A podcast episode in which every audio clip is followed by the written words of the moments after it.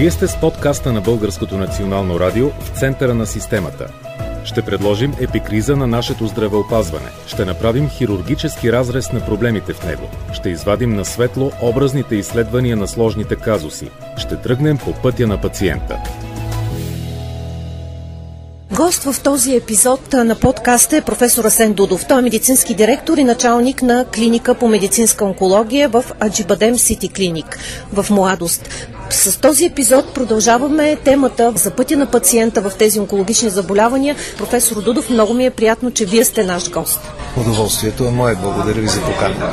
Много ми се иска да започна с едно обобщение, което сякаш премина като червена линия през нашите епизоди за онкологията. Това, че пътят на пациента с рак е осеян с много неизвестни. Това, че онкологичната грижа в България е силно фрагментирана. Така ли смятате, професор Дудов? За съжаление, точно така.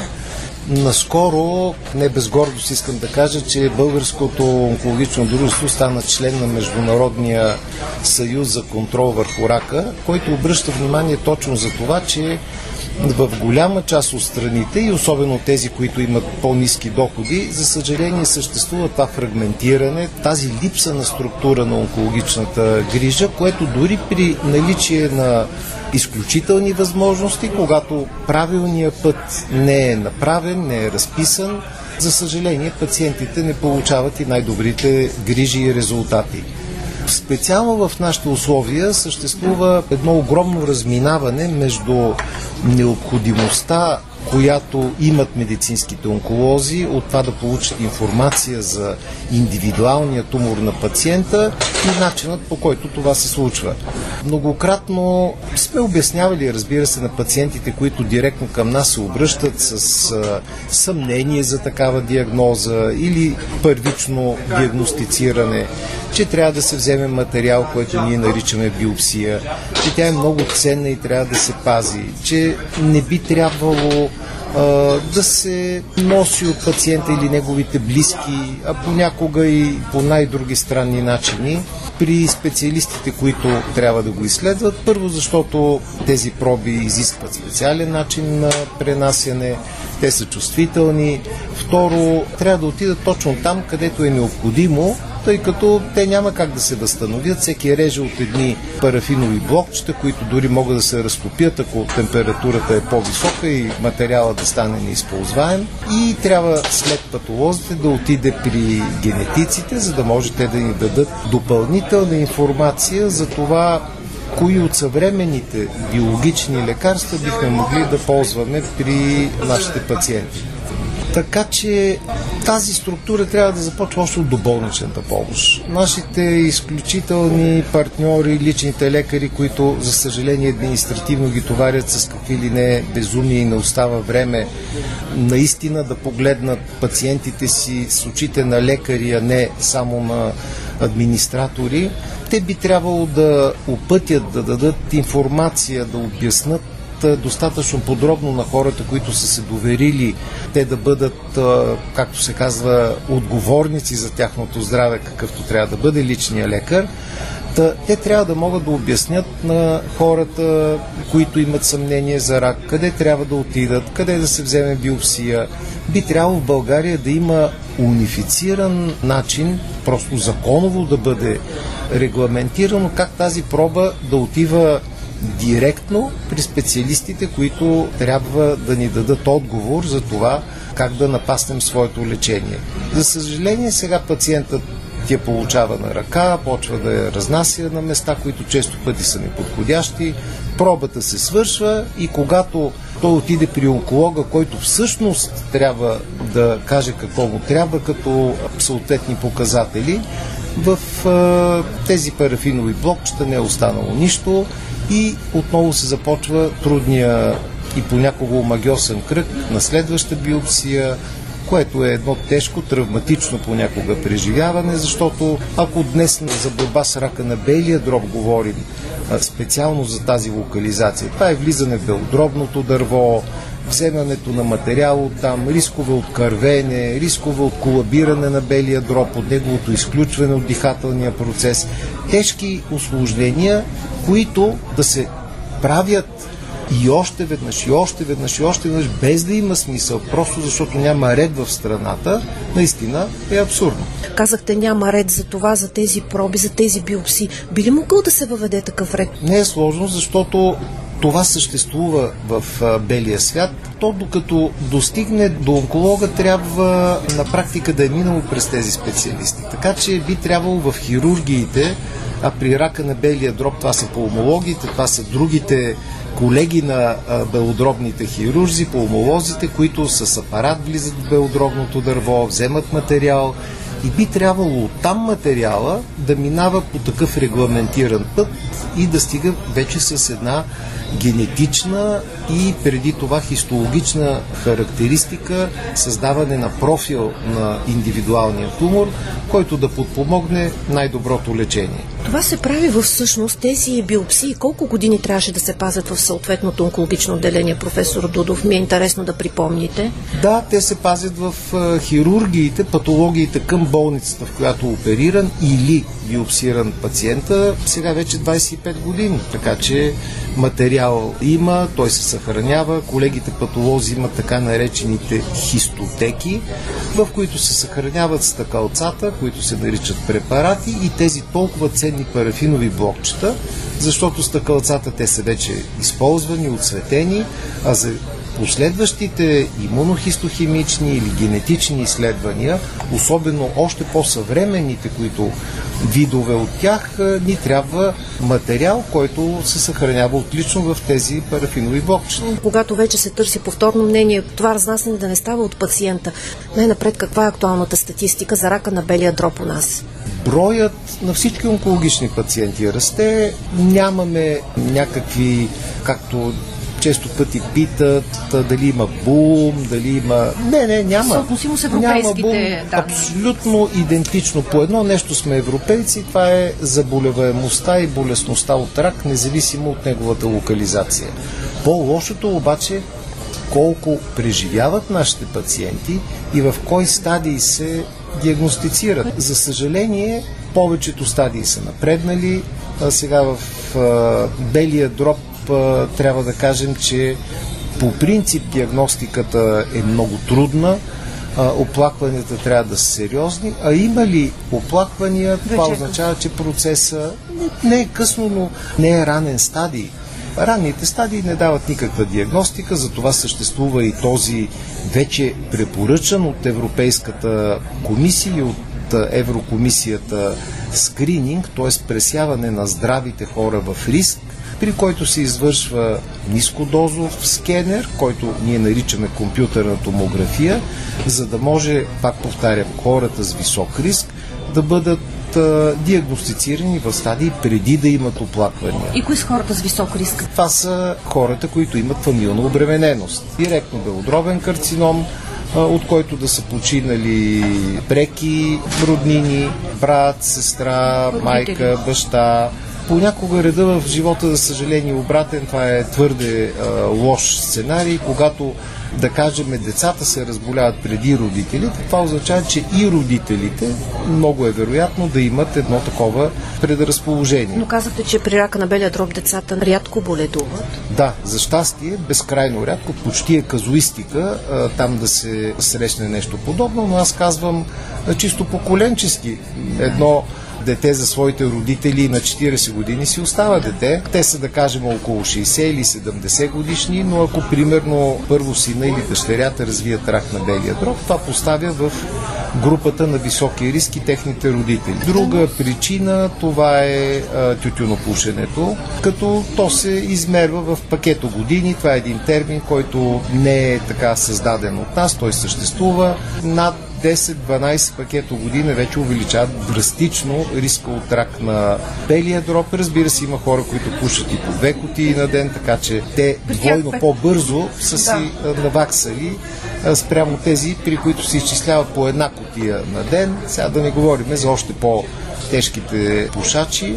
Така или иначе, всеки дългогодишен пушач, дори при минимални количества, ако са минали 10-15 години тютюнопушене, влиза в една рискова категория и при всички тези хора е уместно да се провежда тази нискодозова компютърна томография или казва на по-разбираем език, нискодозов скенер, който има облъчване буквално по-малко от една рентгенова снимка, но е безкрайно, безкрайно по-информативен за да може диагнозата да се постави в предклиничен стадий, преди тя да има клинична изява, преди да има оплакване, преди да има някакъв дискомфорт, за да бъде лечението изключително успешно. Тоест при един човек пушач, казахме над 10, 15 до 30 години, над 50 години, ако веднъж си го направи това изследване, една снимка ще може ли да диагностицира ранен стадий на рак на белия дроб? Тоест една компютърна томография. Да. Защото хората често пъти отиват, правят си една снимка на белите дробове и смятат, че по този начин нали, са спокойни. Рентгенова, да. да не се успокояват от рентгеновата снимка, дори тя да изглежда прекрасно, може да крие един малък крак, който е невидим, за съжаление, за този така най-стар метод, който разбира се не е загубил своята значимост, но за други заболявания. Невмони, различни други промени, травматични промени в областта на гръдния кош. Снимката е безкрайно полезна. Компютърната томография е метода, с който може да се докаже един съвсем, съвсем ранен процес, при който да има и а, успешно лечение. Навсякъде ли можеш да си направиш тази компютърна томография? Това е един много голям труд на екипа в едно лечебно заведение, в който трябва да има медицински физици. Това е една много важна специалност, която заедно с рентгенолозите да може да се изчисли предварително дозата, която даден апарат позволява да се реализира. Тя разбира се да не застрашава пациентите с излишно облъчване. След това да се мине през регулаторните агенции в страната. В нашата болница, например, има регистриран такъв апарат, но неприятният момент е, че Националната здравноосигурителна каса не покрива разходите, независимо от степента на риска, независимо от всички други фактори, което е нелепо от няколко гледни точки. Първо, ранната диагностика по този начин се изпуска. Би трябвало точно тези хора, които дават парите, да си дадат сметка, че всъщност ранното откриване ще изисква много по-малък ресурс. Този човек ще бъде здрав, ще се върне в обществото, ще бъде сред близките си, ще работи. Има хора, които са в млада възраст, далеч не са много възрастни пациенти с белодробен рак. Така че, ако се удари чертата, всичко това излиза много по-скъпо, но просто трябва, може би, малко повече мислене и така малко повече довеждане на това, което се прави в Европа и в нормалния свят. А дали има данни, професор Дудов, за хора, които са си предразположени към рак на белия дроб?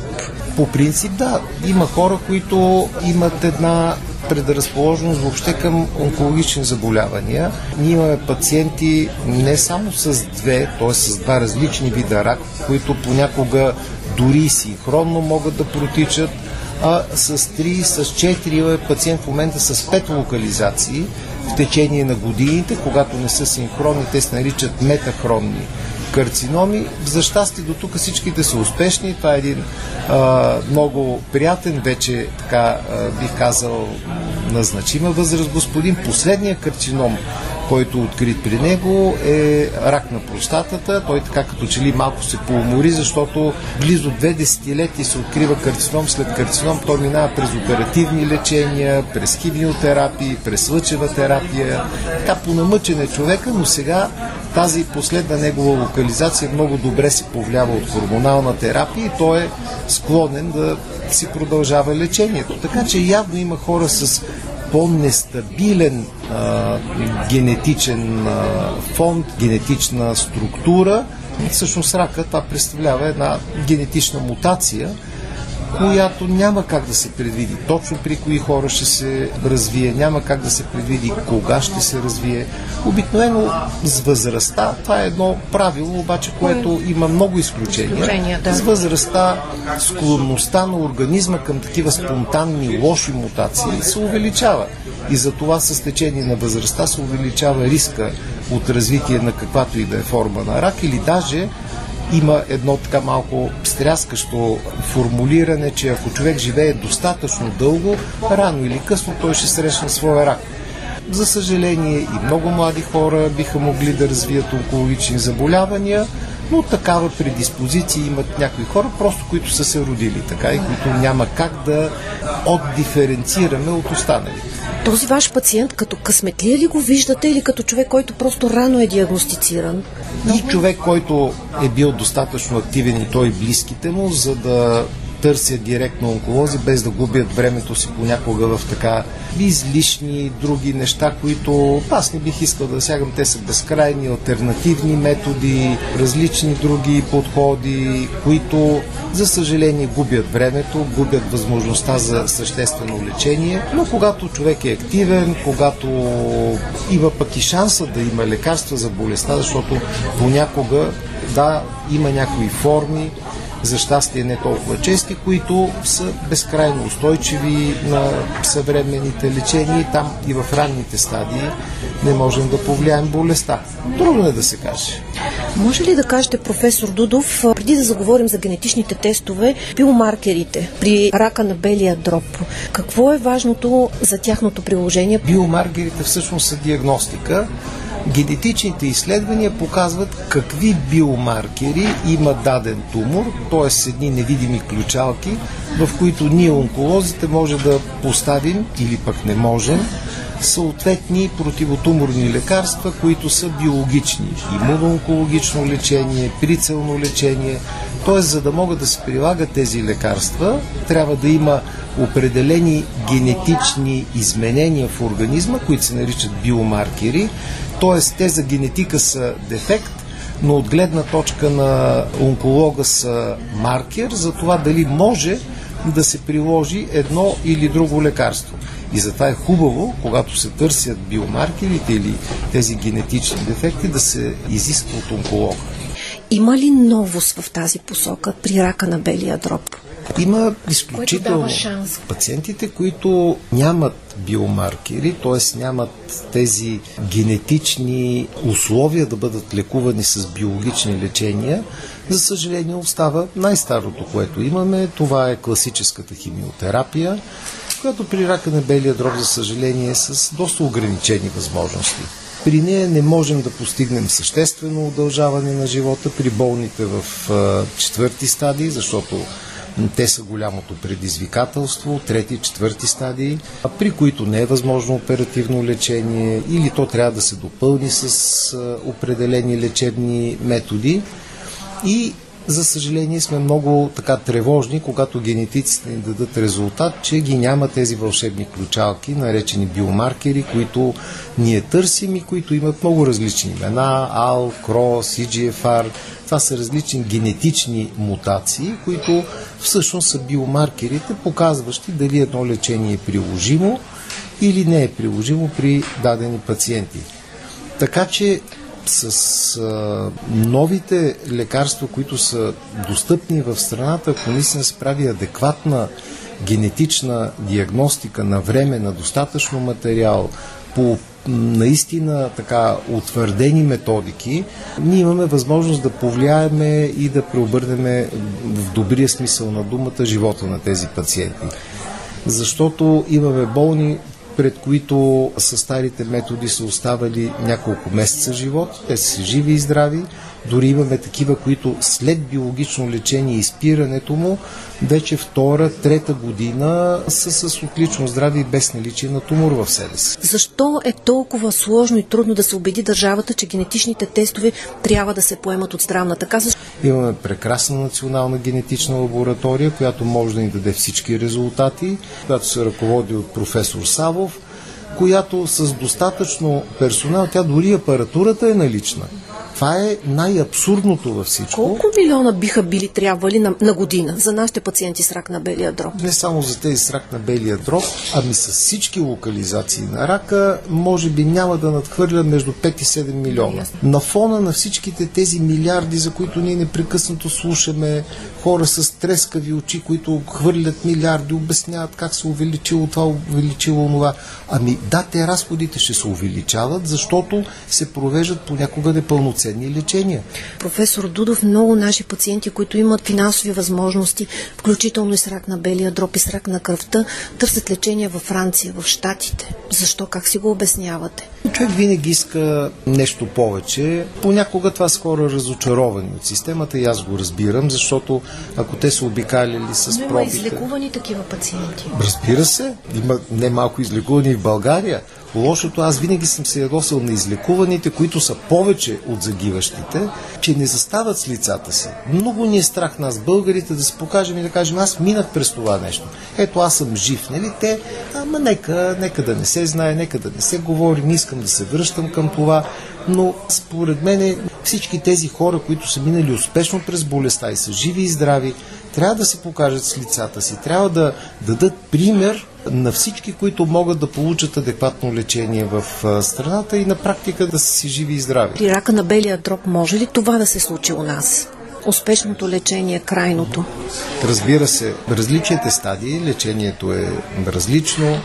Понякога дори в ранни стадии, когато става въпрос за премахване и то напълно на първичния тумор, ние имаме някои белези, които показват, че пациента трябва да премине през профилактична химиотерапия. Тоест пациентите трябва да преминат през това комплексно лечение, за да може заболяването повече да не се връща при тях. Това е класическата химиотерапия. Нейната сила е не когато е напреднала болестта, а когато се прилага профилактично при стадии извън първи стадии на рак на белия дроб. Така че тези пациенти трябва да бъдат бързо насочвани към онколога, пациентите да знаят, че няма нищо страшно, защото химиотерапията е малко демонизирана в филмите, в книгите.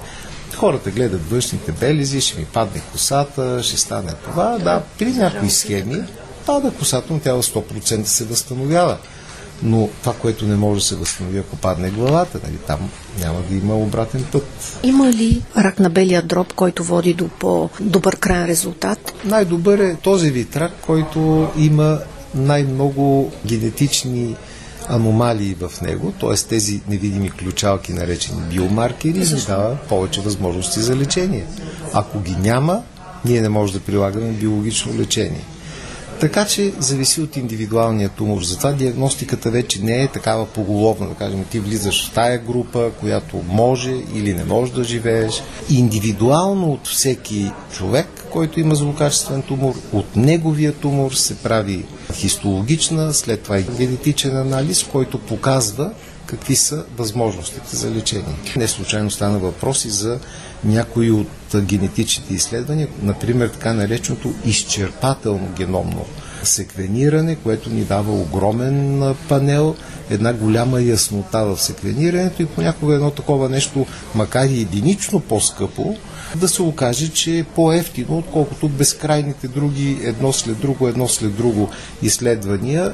И ако може в заключение да кажете националния противораков план, който вече разбираме, че е утвърден от Брюксел от Министерския съвет, би ли спомогнал за тази комплексност на онкологичните заболявания в България? Абсолютно, даже бих казал, че една от основите му е точно тази комплексност, създаването на една неразривна връзка, т.е. начертаването по един законов път на пътя на пациента от неговото съмнение, минаването през първичната или допълничната, както е наричаме в България, лечебна мрежа, стигането до специалистите, оттам разписание между специалистите, къде трябва да отиде, как да се изследва пробата, с какви параметри тя трябва да бъде, какви да бъдат точно леченията, които да последват и разбира се всичко стандарта това, да стандарта спази. да се спази, като стандарта за да се спази трябва да се спази точно тази диагностика, за която си говорим. Не можем ли да поискаме средства по него по отношение на генетичните тестове? Да, по принцип би могло, но аз не мисля, че трябва да чакаме, тъй като там има неща, които следват своята естествена логика. Ние на първо място, това, което трябва да получим по плана и да осъществим, това са пресяващите изследвания на здравите, наречени скрининг. Заедно с скрининга трябва да предпазваме здравите въобще да се разболеят, т.е. да има средства насочени към опазване на чистотата на въздуха, намаляване на тютюнопушенето, вакцинацията за човешки папиломен вирус, която предпазва жените от рак на маточната шийка, предпазва мъжете също от редица видове рак, предпазва от рак на главата и шията, вакцинацията за хепатит, която пък предпазва от първичен рак на белия дроб. Това са неща, които, защото най-добре е човек да не се разболява, отколкото да има и най-съвременното лечение за която и да е болест. Така че да искаме пари за биомаркери е просто смешно. Ако не може да се намерят да кажем 7 милиона лева и, и на 3-4 лаборантки повече да се намерят заплати, за да може професор Сало да поеме цялата страна. Една куриерска фирма, която може да е от тези, които съществуват, не се изискват драматични неща.